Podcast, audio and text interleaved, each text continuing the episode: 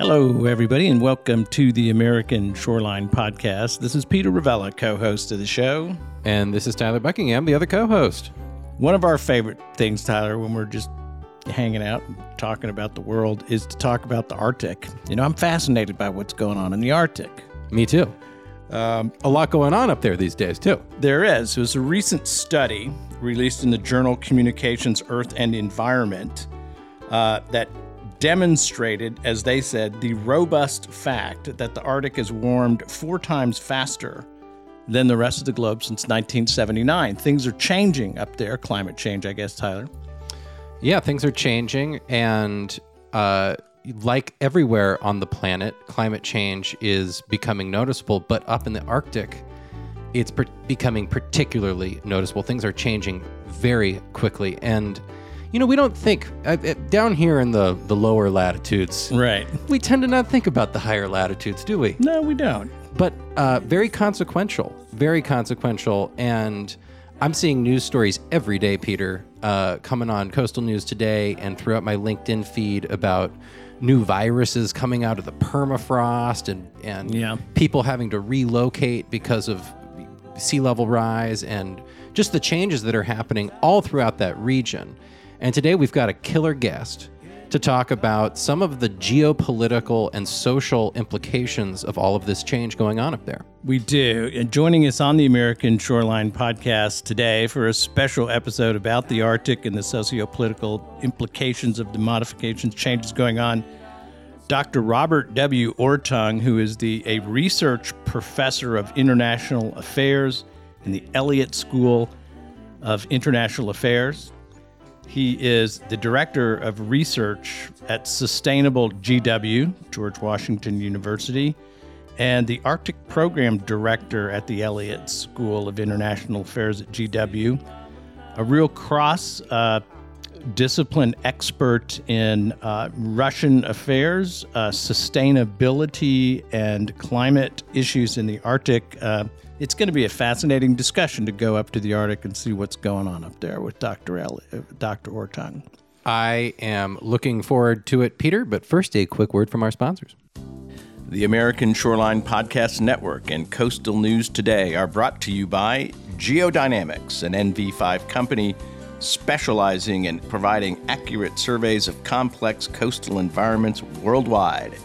Driven by marine geology, coastal science, and remote sensing, our researchers use the latest technology to provide meticulous data products to support our clients and answer their toughest questions. Geodynamics carefully designs and executes a variety of hydrographic, geophysical, sub bottom, and near shore surveys using our fleet of customized vessels and sensor configuration. You can find us at nv5geospatial.com. Geodynamics, delivering solutions, improving lives. Be sure to subscribe to the Coastal News Today Daily Blast newsletter for our latest updates from around the American shoreline. Like what you're hearing and want to support the network? Sponsorship packages are now available. Go to coastalnewstoday.com slash advertising to learn more. Well, Dr. Orttung, I hope, my, I hope my introduction wasn't too far off. Uh, welcome to the welcome to the American Shoreline Podcast. Yes, thank you very much for having me. Uh, Dr. Orttung, in, in some of the things that we've learned in, in, in the news that we post on Coastal News today, you know, over the last six or eight months, I've been fascinated to see significant things happening in the Arctic, and in particular with respect to Russia. Uh, it's been reported that the Russians are in the process of building about 14 icebreakers, many of them nuclear powered. Uh, the Russians are building uh, nuclear power stations that they have floated up to the Arctic. About three or four reactors have been uh, constructed, I believe. Uh, they're developing LNG export, liquefied natural gas export terminals, new communities. Uh, the Russians are active. Uh, the waterways are opening in the Arctic. from your perch and from your perspective, um, is this the most profound age of change in the Arctic? And what do you think is uh, the most important part of what's going on nowadays? Well, definitely, from the way I see it, this is a, a, real age of change because we see obviously the ice melting in the Arctic. and Russia is definitely a, a big part of where the action is. I think that's important because uh, you know the U.S. doesn't really consider ourselves an Arctic nation. We have Alaska is our only sort of Arctic component, to some extent Maine, which is pretty far north, but really Alaska, and obviously, as you mentioned, most people don't think about Alaska except for maybe to go on a cruise up there, at, you know, one point in their life. But for Russia, the Arctic is a real part of their country, and they really take it seriously. Well, I can understand why that whole northern, uh, I guess, coastline. I think it's safe to say, even though it's frozen a, a, hell of a lot of the time, is in the Arctic. And one of the things, uh, Bob, that I have been having my eye on is, you know, if in the event that this is happening, it's not it's not hypothetical. As the warming uh, proceeds, and the uh, sea lanes up in the north. It seems like Russia is like planning on building a whole new coastal infrastructure up there, equipped with fuel depots, LNG facilities, these floating nuclear power plants. I mean, is that is it is do we know? Is it safe to say that that's what Russia is is thinking in the? I mean, are they are they trying to surf the climate change wave that much that they're leaning into it like that? Yes, th- definitely they are. Russia um, sees itself as benefiting from climate change. You know, it's always cold in Russia. Wouldn't hurt to have a little warmer uh, temperatures. So that's part of the way they see it. But for sure, they see the Arctic as a place where they could um, set up what they call the Northern Sea Route. And the basic idea of that is that it'd be a much easier and quicker shipping route uh, to bring goods from Asia over to Europe. And so, you know, most of those goods now go through the Sinai, go through the Suez Canal, um, and through Egypt, and you know that's relatively secure. Although obviously we saw a couple summers ago, I think, uh, when one of the big um, mm-hmm. uh, freight ships blocked the way. So the, so Russia saw that as a huge opportunity to say, look, you know, we could ship things faster through the north, and and that's exactly what they're doing with all the icebreakers, with all the infrastructure they're building up there. They're trying to set that up as a sea lane that could move goods between Europe and Asia, you know, assuming the Chinese uh, manufacturing continues and, and the Europeans continue to buy it, and there's a lot of trade back and forth. Mm-hmm. But in fact, um, most of the time of the year, that's actually frozen over, and you couldn't really send the big uh, ships that carry all that cargo back and forth. So I think it's really more, you know, it, it sounds like an interesting idea. And even when you know, all the ice melts in 100 years or so, it's still going to be a very stormy region, one that's not really suited for the kind of freight shipping that the Russians are talking about. Hmm. So I think it's a plan for the Russians and it's a, a desire of Putin to have that be a major artery of trade, but extremely unlikely, in my opinion, to happen. Really? Do you foresee as as the conditions in the Arctic change and we get uh, less ice, maybe in more habitable conditions? Uh, do you foresee in your work at the Arctic program at the Elliott School of International Affairs, are you and your colleagues anticipating a greater urbanization or population uh, development in the Arctic region? Yes. I mean, well, to start off, the Arctic is highly urbanized as it is because most people who go up there live in, you know, cities of some sort. And in our projects, we define cities as anything over 12,000 people, and there's about 50 of those cities, mostly in Russia, but hmm. in the other parts of the Arctic too. Um, and you know, obviously, the indigenous people have been living up there for centuries, thousands of years, and they're perfectly capable of living in you know the most extreme conditions. They've figured out ways to make it, you know, to, to survive. You know, even without high technology, they can keep warm in the winter. They can find food uh, you know, make it through mm-hmm. negative 40 degrees, and it's not a problem. So I think over time, as uh, you know, it gets warmer in the Arctic, temperatures are a little more agreeable for most people. I think we do anticipate a migration flow up there. And for example, when I was in northern Sweden over the summer, there um, there's a huge boom in the green economy. They're doing more mining. There's wind power going on up there. They're building battery factories to use some of the local metals, and they hope to bring in um, 20,000 more people at least as workers and other and other support staff for all the new manufacturing and, and business that's going to be going on up there. So there are definitely going to be opportunities for that kind of thing. So Russia's not alone. Sweden is also trying to catch the climate change wave uh, too, it sounds like. Yes, to some extent. Is Canada interested in catching the wave? Yes, I think that they're also interested. Um, in fact, uh, in our um, trip in the summertime, a Canadian mayor from Yellowknife came and to see what's going on in, in Luleå, Sweden, a northern Swedish city. Um, you know, because the, the, these places in the Arctic are typically resource producing areas with lots of mining, you know, obviously gold mining in, in, the old days, and now there's iron mining going on in Sweden, diamond mining.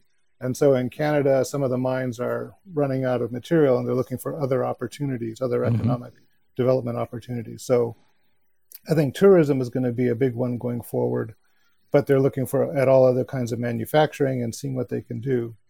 You know, in Sweden, one of the big um, developments lately has been Facebook data centers. That's hmm. uh, a good place for Facebook to put all of its servers that hold all of the information on your on your page, uh, because there's plenty of free uh, of cheap electricity there from hydropower, and there's lots of cold air to keep all those computer servers cool. Uh, you know, since they heat up the building when they're all running hmm. twenty four seven.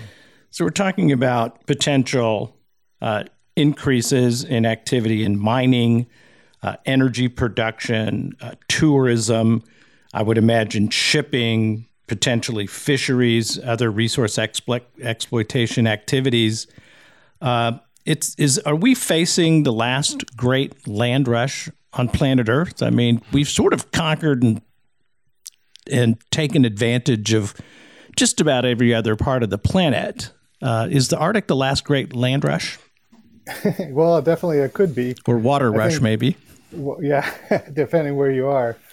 Um, certainly, there are some people who would like to see it grow and like to see the populations up there grow. And you know, everybody who moves to Alaska or any other part of the Arctic wants to bring all the comforts of home. You know, what we think of as the comforts of home with them. You know, good internet connections, good restaurants, um, all, all, the usual things.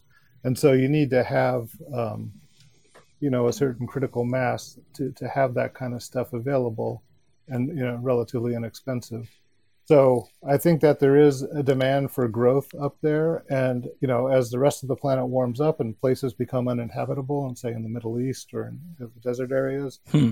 you know there's going to be more interest in moving farther north you have uh, I, I think you're the editor of urban sustainability in the arctic measuring progress in circumpolar cities uh, in 2020. Uh, when you look at uh, what folks is what the intentions are with respect to Arctic development, do you feel as though we have adequate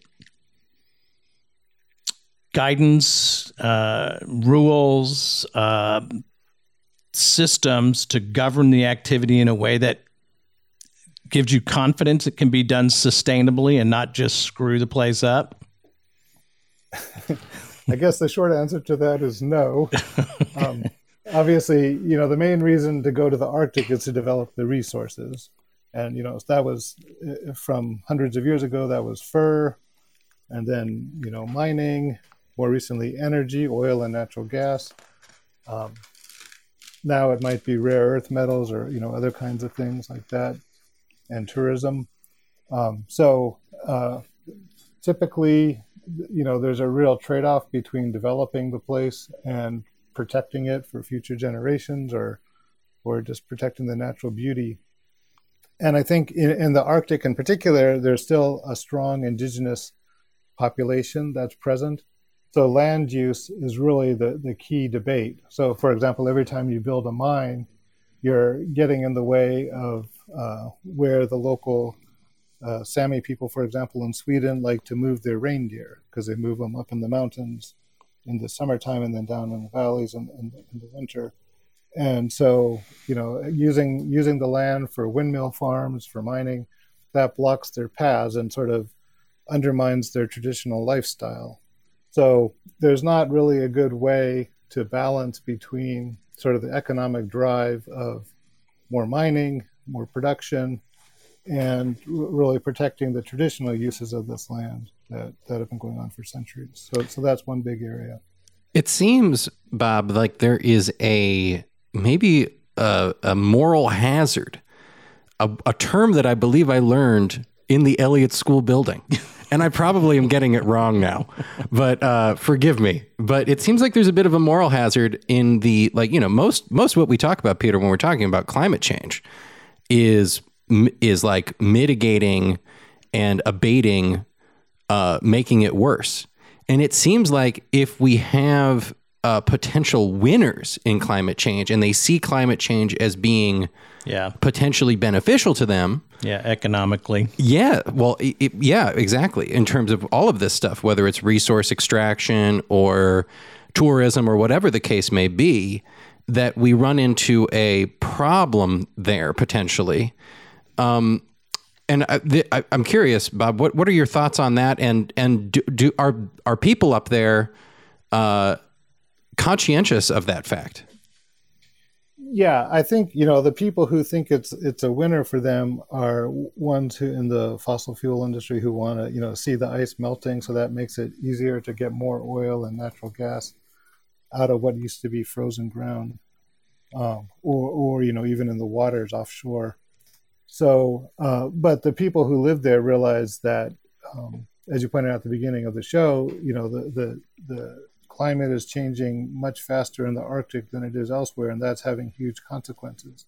So even though someone like, you know, Vladimir Putin, the leader of Russia, might say that Russia is a winner from this, it's not really clear that that's true because right. as you know the, the warmer the temperature gets the more permafrost up there is going to thaw that's going to undermine most of the infrastructure they built, you know, assuming the ground will remain frozen over time.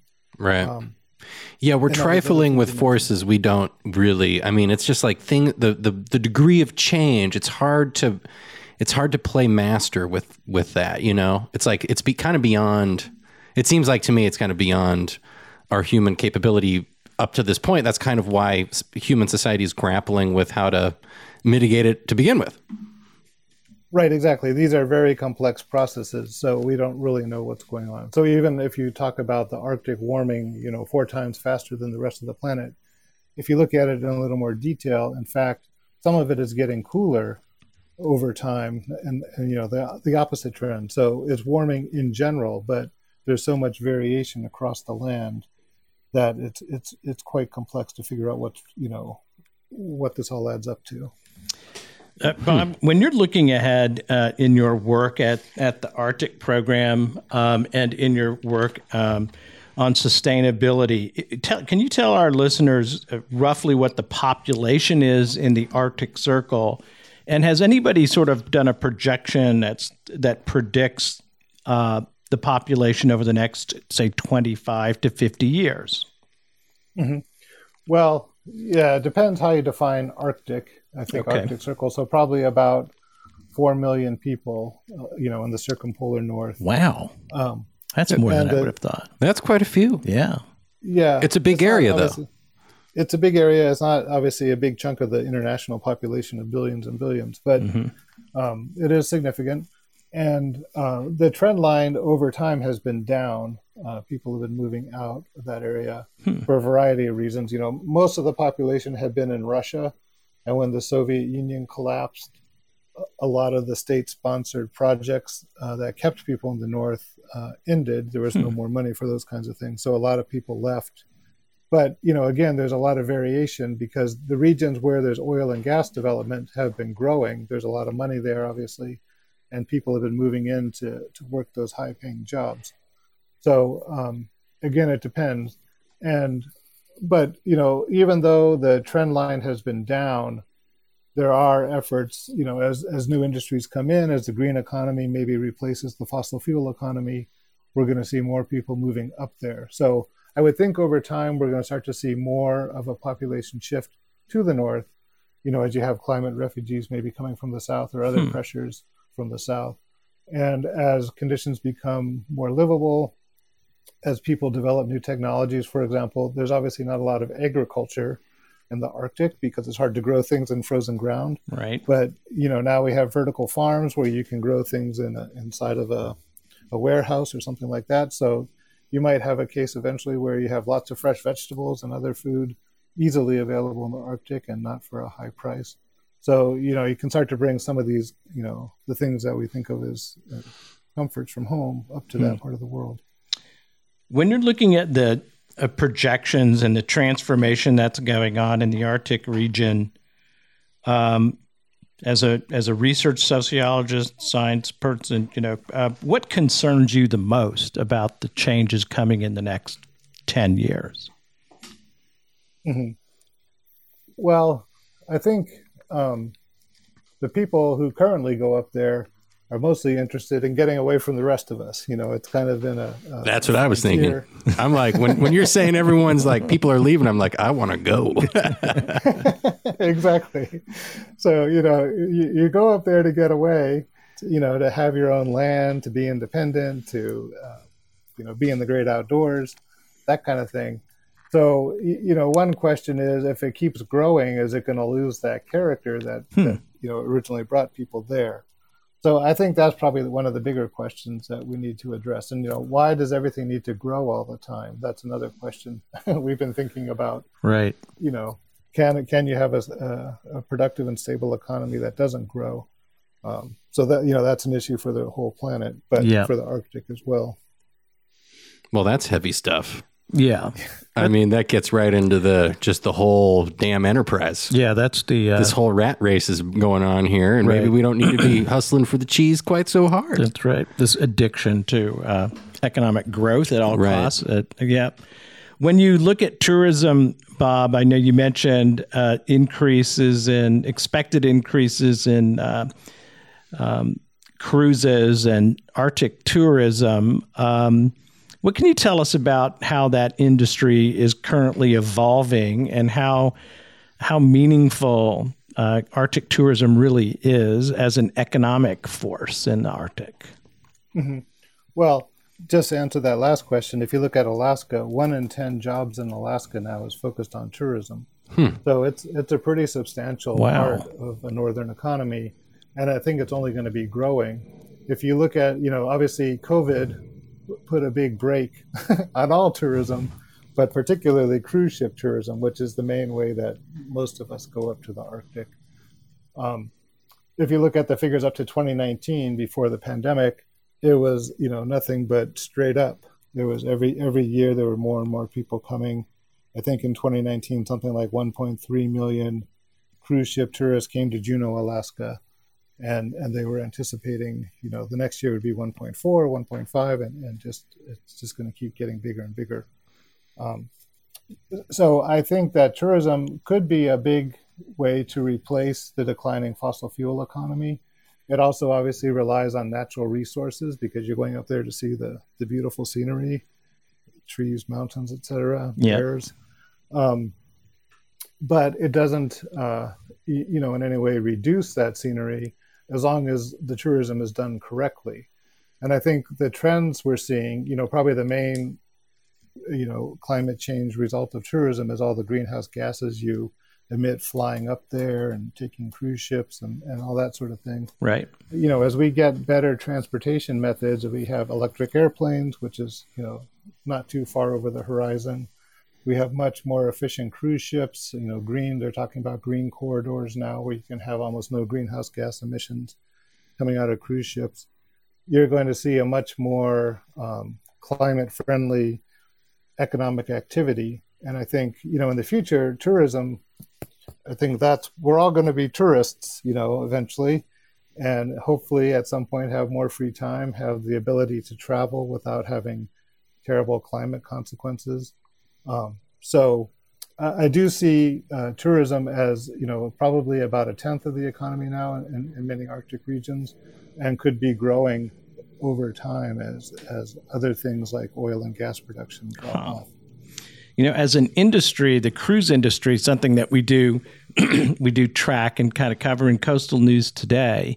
Uh, if you look at it in the Caribbean, for example, uh, the proliferation of uh, of the cruise industry in the Caribbean has important sociological consequences. Uh, communities that are uh, small and remote are overwhelmed when one ship after another filled with you know 3000 passengers dock and discharge this this load of humanity into these communities it transforms everything from the social uh, structure of the town to the economic structure of town plus just the impact of that many people um, it raises the question of what you know as we gain greater access to the Arctic and more and more people go and the infrastructure gets better.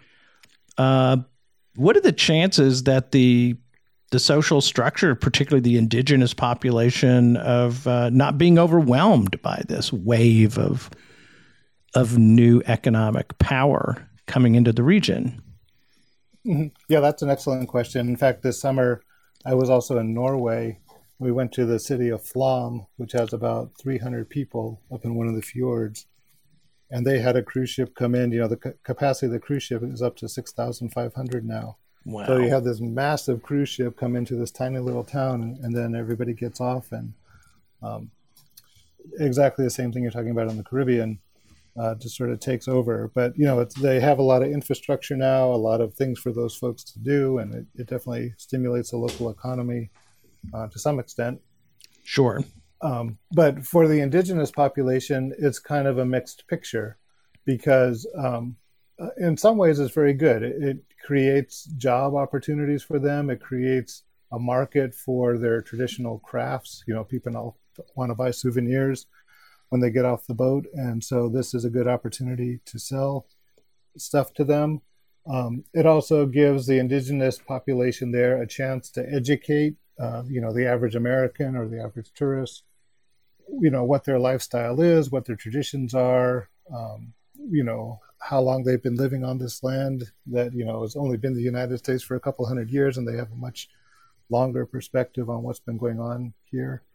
Um, so, so there's a lot of benefits for them, but yes, it, it also um, having all these people come in and kind of overwhelming the local community has an impact. In some of our studies, we've looked at places in Alaska where, you know, if they move the dock away from the city where they live and sort of put it a little bit outside of town, then you can have the tourists get off and sort of be in a small controlled area where you have the tourist shops. Keep them over there in the little Disneyland and put some well, yeah, totem pole and some knickknacks and say, here, here you go. Yeah. Get off and You've experienced the have, coast. Have yourself some salmon jerky and uh, get yourself a little totem pole and get back on the boat and we'll see you later kind of thing. Well, that could be the solution, yes, because you know then people feel like they've had an experience of, of indigenous culture, but they haven't actually you know been right, right where the indigenous people actually live. well, it's you know I, whether it's by cruise ship or by uh, car or however the Flights, hell you yeah. know you, yeah. what we're talking about though in a way is the continuation of the gentrification yeah. of the shoreline and it's a shift away from you know, I'm I'm talking, you know, not specifically about indigenous um, existences, but certainly, you know, like we talk about the Maine shoreline a lot here on this show, Bob, and um, what's happened there. You know, you've gone from basically a fishing coast where all of those little villages that are now quaint, cute little towns, well, those were working class fishing villages, all of them, and the economy was pulling fish out of the sea and that economy supported all the people that built those houses and cleaned those houses and made the restaurants and you know did all that stuff. That was the cornerstone of the economy and that has of course changed over time. And the people that have gone in and you know th- those people have left. They've they've been pushed out because of remote work and other sort of kind of economic pressures that have caused the value of that real estate to go sky high. And my concern for the local residents in the Arctic, particularly areas that are going to be impacted by tourism, is that the people aren't going to just be tourists that they're they might come and stay particularly now with remote work. And I, I mean i'd be curious. I mean did the pandemic change? Did people move up to alaska and kind of arctic areas during the pandemic? Because you know i realize wintertime is brutal but man summertime yeah stunning yeah Yeah, I think there were some efforts to attract people, you know, given that model that they could be remote workers and, you know, pay their taxes. Really remote. Say Alaska, but, you know, doing their work in Silicon Valley or whatever. Um, but it, it, it, wasn't a big trend. I, I think, and the difference. More people went to Hawaii and stuff. right, exactly. Right. There's other options, right? If you're tr- talking about remote work, you're talking about competing with the rest of the world and so it's going to be a special kind of person who wants to do that kind of remote work up in Alaska. Someone mm-hmm. who's pretty rugged and outdoorsy. It's like Death um, Valley we, people and Alaska people, probably. Right. Exactly. Same kind of cl- cut from the same cloth. Um, the other thing is that Alaska uh, and, and most of the Arctic is not is remote in the sense that it's not connected to the road system. You know, it would take you a long time to drive. right. yes, it is. from like say New York City up to Fairbanks, Alaska. You could do it, but and then to get down to Juneau would be impossible because it's off. It's completely off the road system. You can only get there by boat or plane. So yeah. there's a lot of that. That remoteness is kind of a defining feature of the Arctic and the isolation. Well, so and it's I, it, yeah, it's one of the reasons why, um, like the Bahamas, the the cruise ship is such a, oh, you know, a door opener in terms of accessibility for people, and it's also why you know the, mm-hmm. these cruise ships you can put you can deliver five thousand people, yeah, it's into a into a very tiny like community, yeah. and that is yeah. a major thing. And I, you know, I took a cruise in March, Peter. It was fantastic. Yeah. And uh, special we got, one. We got dropped off uh, in at St. Croix at the cruise terminal there. I couldn't tell you the name of the little town we were at, but um, you know, they re- I mean, in this particular case, they got hit by a hurricane and the cruise docking area had been shut down for years and man, the economic toll. We were one of the first and then the pandemic shut it down. In the local economic the toll local economic toll of not having big time. There, there, was like nothing open. There was nothing there. Hmm.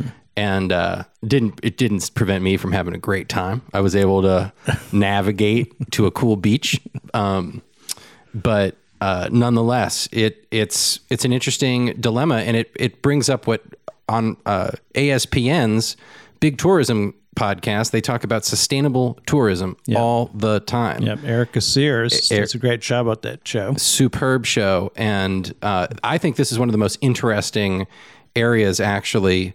Uh, that we talk about on the American shoreline is sustainable tourism because it gets into the food, it gets into the fuel, yeah. it gets into the activities that tourists do.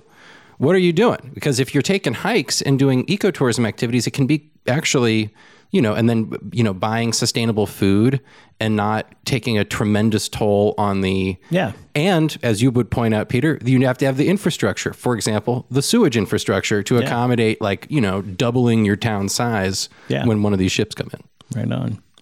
Uh, Bob, you're you're in you're in D.C. at George Washington University. You know, the center of American politics. Um, when you uh, do you have a chance to uh, keep an eye on uh, United States policy in the Arctic region, and if you do keep track of that, uh, what's your sense of the country's? Give us a uh, grade. Yeah, give us a grade. How are we doing? What are we trying to accomplish? What are the priorities of the United States in the Arctic region? And are we yeah, missing a, anything? You know, that's a very good question. Um, I think you know the usual priority is is defense is probably one of the number one. It's, it's always been an out, you know, and, and, we built the road to, to Alaska in World War II in order to supply material to Russia and the Soviet Union so it could fight against Nazi Germany. Hmm. Um, so it's always been a military outpost. We have a huge military contingent there. Um, we can see more militarization of the Arctic happening under Putin in Russia. He's building more bases up there, putting more weapons, and you know he sees that as the future of Russia in terms of energy development and potentially shipping. So, uh, so, so, it's a national defense issue. Um, you know, if you look at in terms of number of icebreakers, I think we have one and a half icebreakers right now. Yeah, which is most people consider to be way too few. yeah, and we're kind of losing losing the battle uh, with the Russians and others, you know, and, and, having just the capacity to be in the Arctic in the wintertime. Um, so that's important. The other thing is, you know, energy development. Um, you know, that's an ongoing battle in America whether we should develop the oil reserves in Alaska, if it makes sense or not. Um, at the moment, energy production in Alaska has been going down every year. There's just not as much oil and gas production as there used to be, and so that's really hurting the Alaska economy and forcing them to find new options. Hmm. So, uh, sort of, you know, I guess if we had to give a grade for like lack of a real Arctic vision, I think you know we would, it would have to be a failing grade at the moment. Certainly, the Alaska senators are are quite active and pushing for you know more understanding of the Arctic and, and more resources devoted to it. But I think you know, given all the other problems in the country, it kind of gets left off of the agenda most of the time. Has there ever been a coherent American Arctic vision? No, I don't think so. Maybe Seward had one when you know when he bought Alaska in the first place, but everybody laughed at him at the time, thinking it was a waste of money. Mm-hmm. But obviously, that probably was one of the best investments ever made. You know, given the amount of resources there, right? The strategic importance, all kinds of things. You know, Anchorage is one of the busiest airports in the country because you have uh, planes flying from Japan onto Europe, and they usually stop in Anchorage. So, in terms of freight, it's huh. one of our busiest airports, and so it's a key strategic uh, location for us. And you know, countries like Iceland have used their uh, location to really develop their tourism industry. There's a lot of cruise ships going there and, and people flying in on Iceland Air. And so we could do the same thing with Alaska. I think there's a huge potential there, you know, again on tourism and, and other uh, other things. So, um, so yeah, we haven't really uh, developed our you know the, the resources that we have there to great effect. So I'd say we need to have a better Arctic vision going forward, and there's lots of opportunities there. Man, that'd be fun to work on the Arctic vision. I'd yeah. get Bob on the team. I'd love to be on that team. Big Bob on that.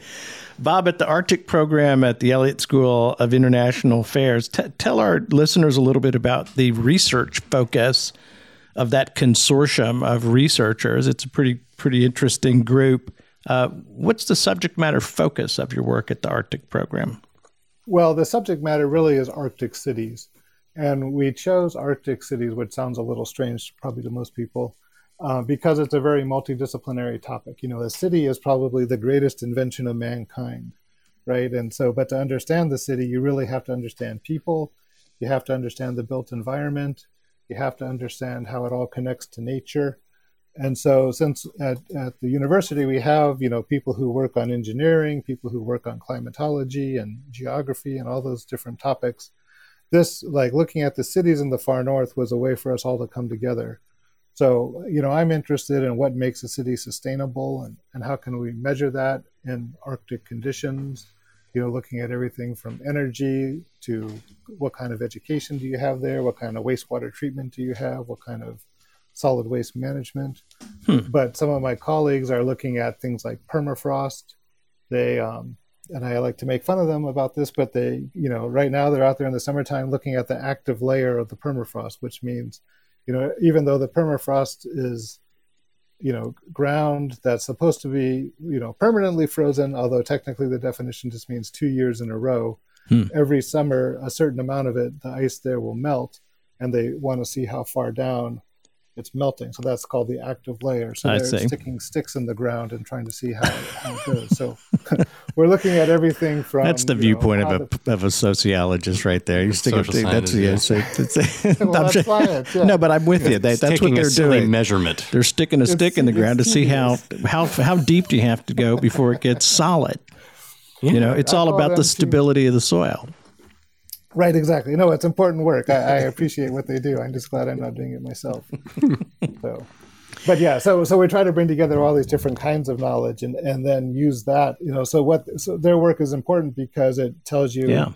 how much the ground is sinking, for example, and and then you see a lot of built pictures of buildings in the Arctic that have collapsed because the permafrost, you know, has thawed beneath them, and, and they're no longer structurally sound. Hmm. So, so you have that kind of. So it all fits together with cities and and um, management, and and there's overall relationship to nature, whether we're trying to conquer nature or just live with it.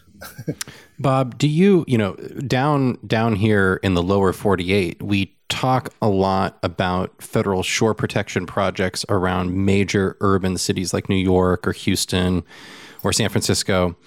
Um, but I know up in Alaska there are some you know really remote places.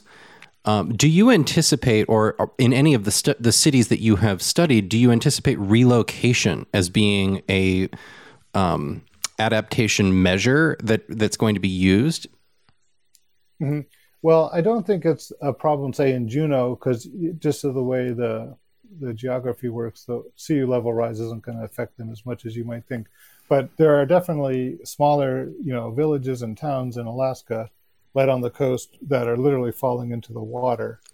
And just like in Louisiana, some of those are being relocated right now, and, and, there's a lot of questions over who's going to pay for that and how's it all going to work. Um, so, that, so that is a very important issue, but it's mostly for the some very small remote villages. Right. Uh, as as the coastline erodes a little bit, they're they're losing their place. When it, you, you, talked about this multidisciplinary analysis that's happening at the Arctic program uh, on cities and uh, the infrastructure of cities, the changing conditions, all that sounds very uh, broad ranging.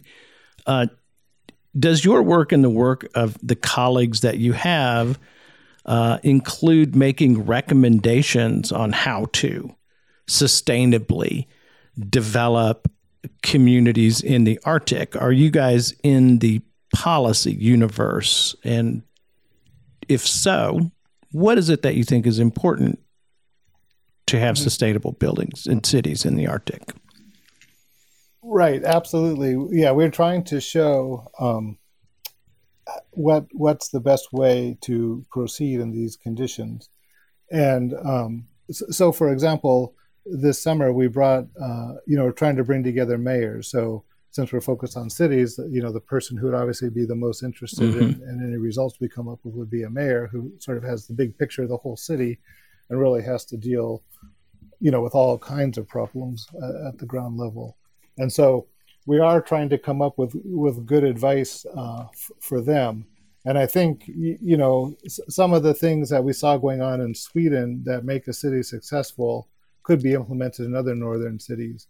Like one one of the key features was you know on the level of tourism was they had a big campground there. So you know Sweden's a little different because you can drive your camper from Germany or Norway or some, somewhere else and, and camp up in the Arctic region. Hmm. Um, and so there so that kind of tourism i think would be quite enjoyable for a lot of people. So you know we could really develop our camping infrastructure tourism infrastructure in in arctic cities.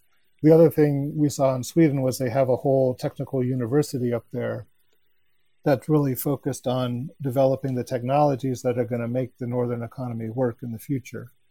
And so I think, um, you know, in, in, Alaska, we have the University of Alaska Fairbanks, which is a major research university unfortunately, you know, in the last couple of years, it's been the funding for it has been cut by by Republican governor, but though that's where the future is going to be. You know, the research connection and understanding how to develop industry and the economy in, in northern conditions and it's going to come you know partly from academics partly from entrepreneurs who are working out there hmm. but it's you know like silicon valley it's going to be a symbiosis of these two of research and and um, entrepreneurship. So, so those are some of the things that, that we were learning and, and learning about, and how do you sort of how do you create a creative economy in the far north? So, is and it hopefully provide you know suggestions to mayors? Okay, it, it sounds like the Arctic program is focused on economic development and maybe the appropriate way to do it or the best ways possible. Uh, I don't know if that's if if that's a fair characterization that the uh, that the that the program focuses on economic growth factors. Uh, but I'm curious about what the cautionary principles should be. I mean, we've we've developed cities all over the world in all sorts of remote locations. Uh, you could go look at what happened in the Arctic and how urbanization and development occurred in that remote region and draw some lessons about what worked and what didn't. When you're looking at the Arctic and the future of economic development in the Arctic, what gives you the most concern? What what is where does the precautionary principle come in? What what problems do you think have to be anticipated and perhaps dealt with differently than we have in the past as a you know as a society? Yeah, um, just to, to, give you sort of a holistic answer, I think you know we, we tend to think of it not so much in terms of economic development, although that's obviously a key piece, but in terms of sustainability. And the idea there is to balance the, the three E's: the economy, the environment, and equity issues. Okay. Um, so we're trying to think holistically about how this is going to work. Obviously, you're going to need to have a strong economy, you know, to keep keep human life going. Um, the, biggest issue is for the North: is it really sustainable to have a city up there? Does it even make sense? Because the Soviets built a lot of the biggest cities, like some of the like the world's most polluted city is Norilsk, where they have huge mining operations, and it's quite uh, environmental catastrophe. Um, and you, you had hundreds of thousands of people living up there, and, and now it's been shrinking over time. But you know what makes a, a city sustainable, and does it make sense to live in, in these far north conditions? I think the answer is yes, ultimately, because people want to live up there, and, and there's so many benefits from being up there. If you you know like especially an outdoor lifestyle and the the long summer nights and you know the cold winter, right? uh, as well. There's also a time to go skiing and other activities, so it's not exactly a dead zone.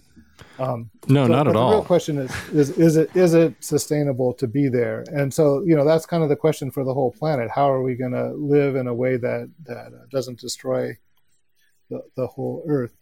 Um, so, so that's what I see as the biggest problem, um, making it work. But well, I think it's possible, you know, given our ingenuity, given our um, you know understanding of indigenous cultures too. They've been living up there for thousands of years you know more or less sustainably. Sure. Not always but usually. Um, so so there's there lots of examples and and experience that we can learn from. So but but the biggest question is how, how do we make this work without destroying the very thing that we came to see? Can that i mean i'm, I'm skeptical. I mean the, the reason the indigenous population works well sustainably is because one there's not many of them, and the lifestyle doesn't include cable TV and a trip to McDonald's. I mean, they're just not putting a lot of demand on. Uh, not expecting the comforts of home, I guess, is how you. Put it. But I mean, I have to say, uh, I do think that sustain the concept of sustainability is going to permeate our lives be well beyond the Arctic. Uh, here's my thinking. Sure, broadly. Sorry, Vladimir Putin, but climate change. There is no there's no get out of jail free card, regardless of where there are where, where where you are on the planet. I think that just the the uh, total because and and it it's because of the interconnectedness of Mo- yeah. modern the modern world. I mean, we have resources, raw materials, raw ore, you know, oil products being moved, shipped all around the globe. And when you look at that, that is just like not that efficient. Now, can it become more efficient? At you, I think so. I think there are some future schemes that are very different than the ones that work today. But like, hmm. I don't know. I, I feel like you know specifically with regard to food, which is the one I like to think about the yeah. most. You know, I I think that like the the notion, for example, Peter, you were just on the Big Island, Hawaii. Yeah. And does, isn't it just nuts that the beef that is raised there in Hawaii gets shipped across to California to be finished? Yeah. To then be shipped back to the Big Island of Hawaii for you to consume? Yeah. Is that the way to do it yeah, in this world nuts. we live in, where we know that that that the the climate? There's no way that that's the way to do it. Yeah. That there's just no way. Yeah. So I I, I well, do, I'm hoping that you know in, in the Arctic maybe a little different, Tyler. Maybe we we well, like I, you know, we talk about islands and how islands are really great test beds of sustainability because historically yeah. these were isolated peoples.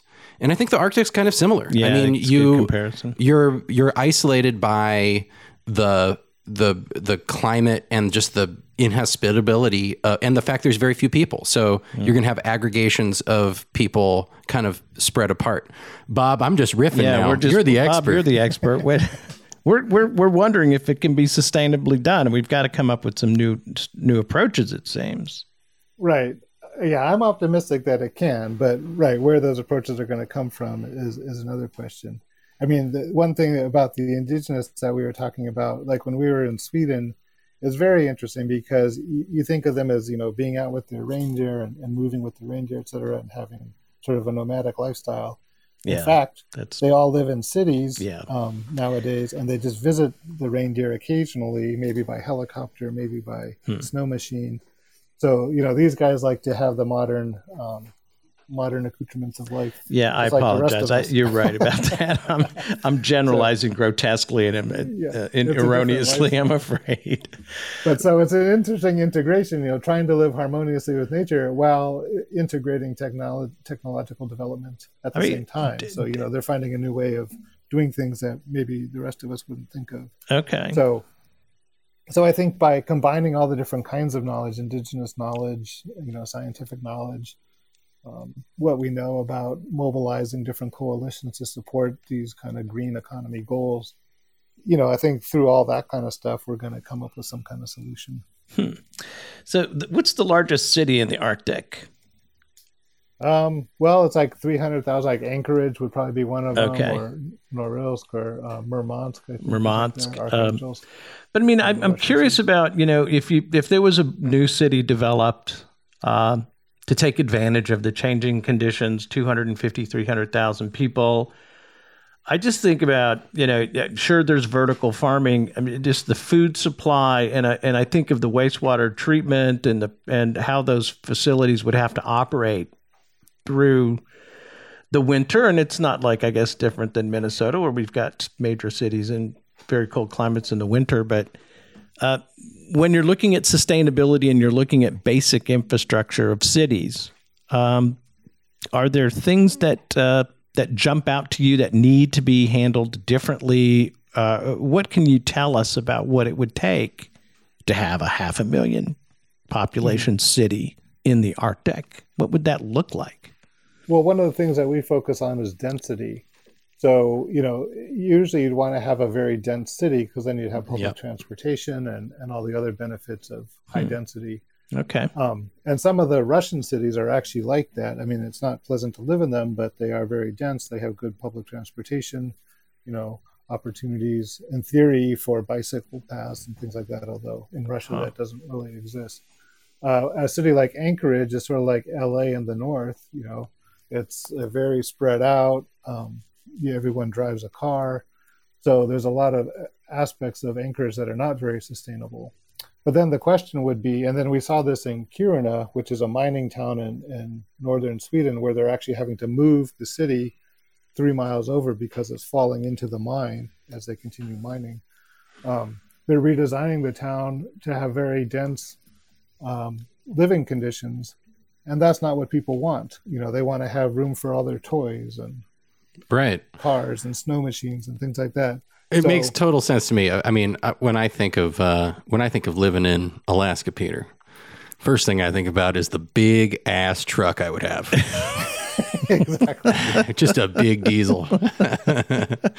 you know. so you can get i know well that's the part of the problem is our expectations is we want to live in harsh places but do it easily do Well, it nicely and pleasantly I, I don't know. I think that it's what I, when I envision an Alaskan uh, lifestyle, I don't envision an urban lifestyle. I or I envision a a lifestyle that involves like like he said, you know, acreage and space and dirt roads and kind of you know why go to Alaska to get away from people. I'm not interested like if I wanted to live in the city. right live in a 10th floor of an apartment building is not not what you're after Yeah, why would I want to go there? Yeah. But from a sustainability perspective, you can really see why everyone can't, you know, if everyone's going to be s- separated out like that, it just create, you know, with with the sewage issue and the the all of the externalities that when we each become our own king of our castle, Right. we create a lot more mess. yeah. We want power. We want you know gas heat. We want you know water. Yeah well bob that's kind of the dilemma you know the density idea that you're talking about as an attribute of sustainable arctic cities uh, doesn't appeal to the reason people go there as you've mentioned before how do you deal with tension of that Right. Well, we're seeing that, like uh, I said, in northern Sweden, they're you know the city planners are trying to build these apartments, and it's not clear they're going to really appeal to the miners and other folks who live up there. Um, so, so right, and you don't see that happening in Alaska either. Of course, if we can come up with electric vehicles and, and other means of you know heating our homes that don't produce greenhouse gases, there might be a way to resolve all these dilemmas. Hmm. You know, you can live the way you want and and not have a huge consequence. Although, again, the you know the land use is the biggest one of the biggest questions in the Arctic, and even though there's huge amounts of land, the way it's actually being used now is is infringing on the rights of the indigenous people and things like Wow. that. So. that everything comes with a trade-off, and so yeah, it's a the more we tough grow, knot to untie all of this It business. It's a challenging one. Well, it is very good that there is a, a group of people and research scientists and sociologists and urban planners uh, giving some serious thought to uh, what's coming our direction in the Arctic and perhaps how to do it well. Uh, so we appreciate the work that you're doing at the Arctic program in the Elliott School of International Affairs there at George Washington University. Uh, closing thoughts, Bob? Well, thank you very much for having me. I'm glad to see that the Arctic is becoming a topic of conversation in, in all different uh, fora. And so it's it's good to be able to discuss these issues with you. Well, we, we really appreciate your perspective. Ladies and gentlemen, it's Dr. Robert Orttung. He is a research director for Sustainable GW at George Washington University and research professor of international affairs at GW's Elliott School of International Affairs and the Arctic Program Director as well, and a real expert. Uh, Bob, we really appreciate you sharing your insights about the, the coming future in the Arctic. Yeah, thank you very much. Have a great day.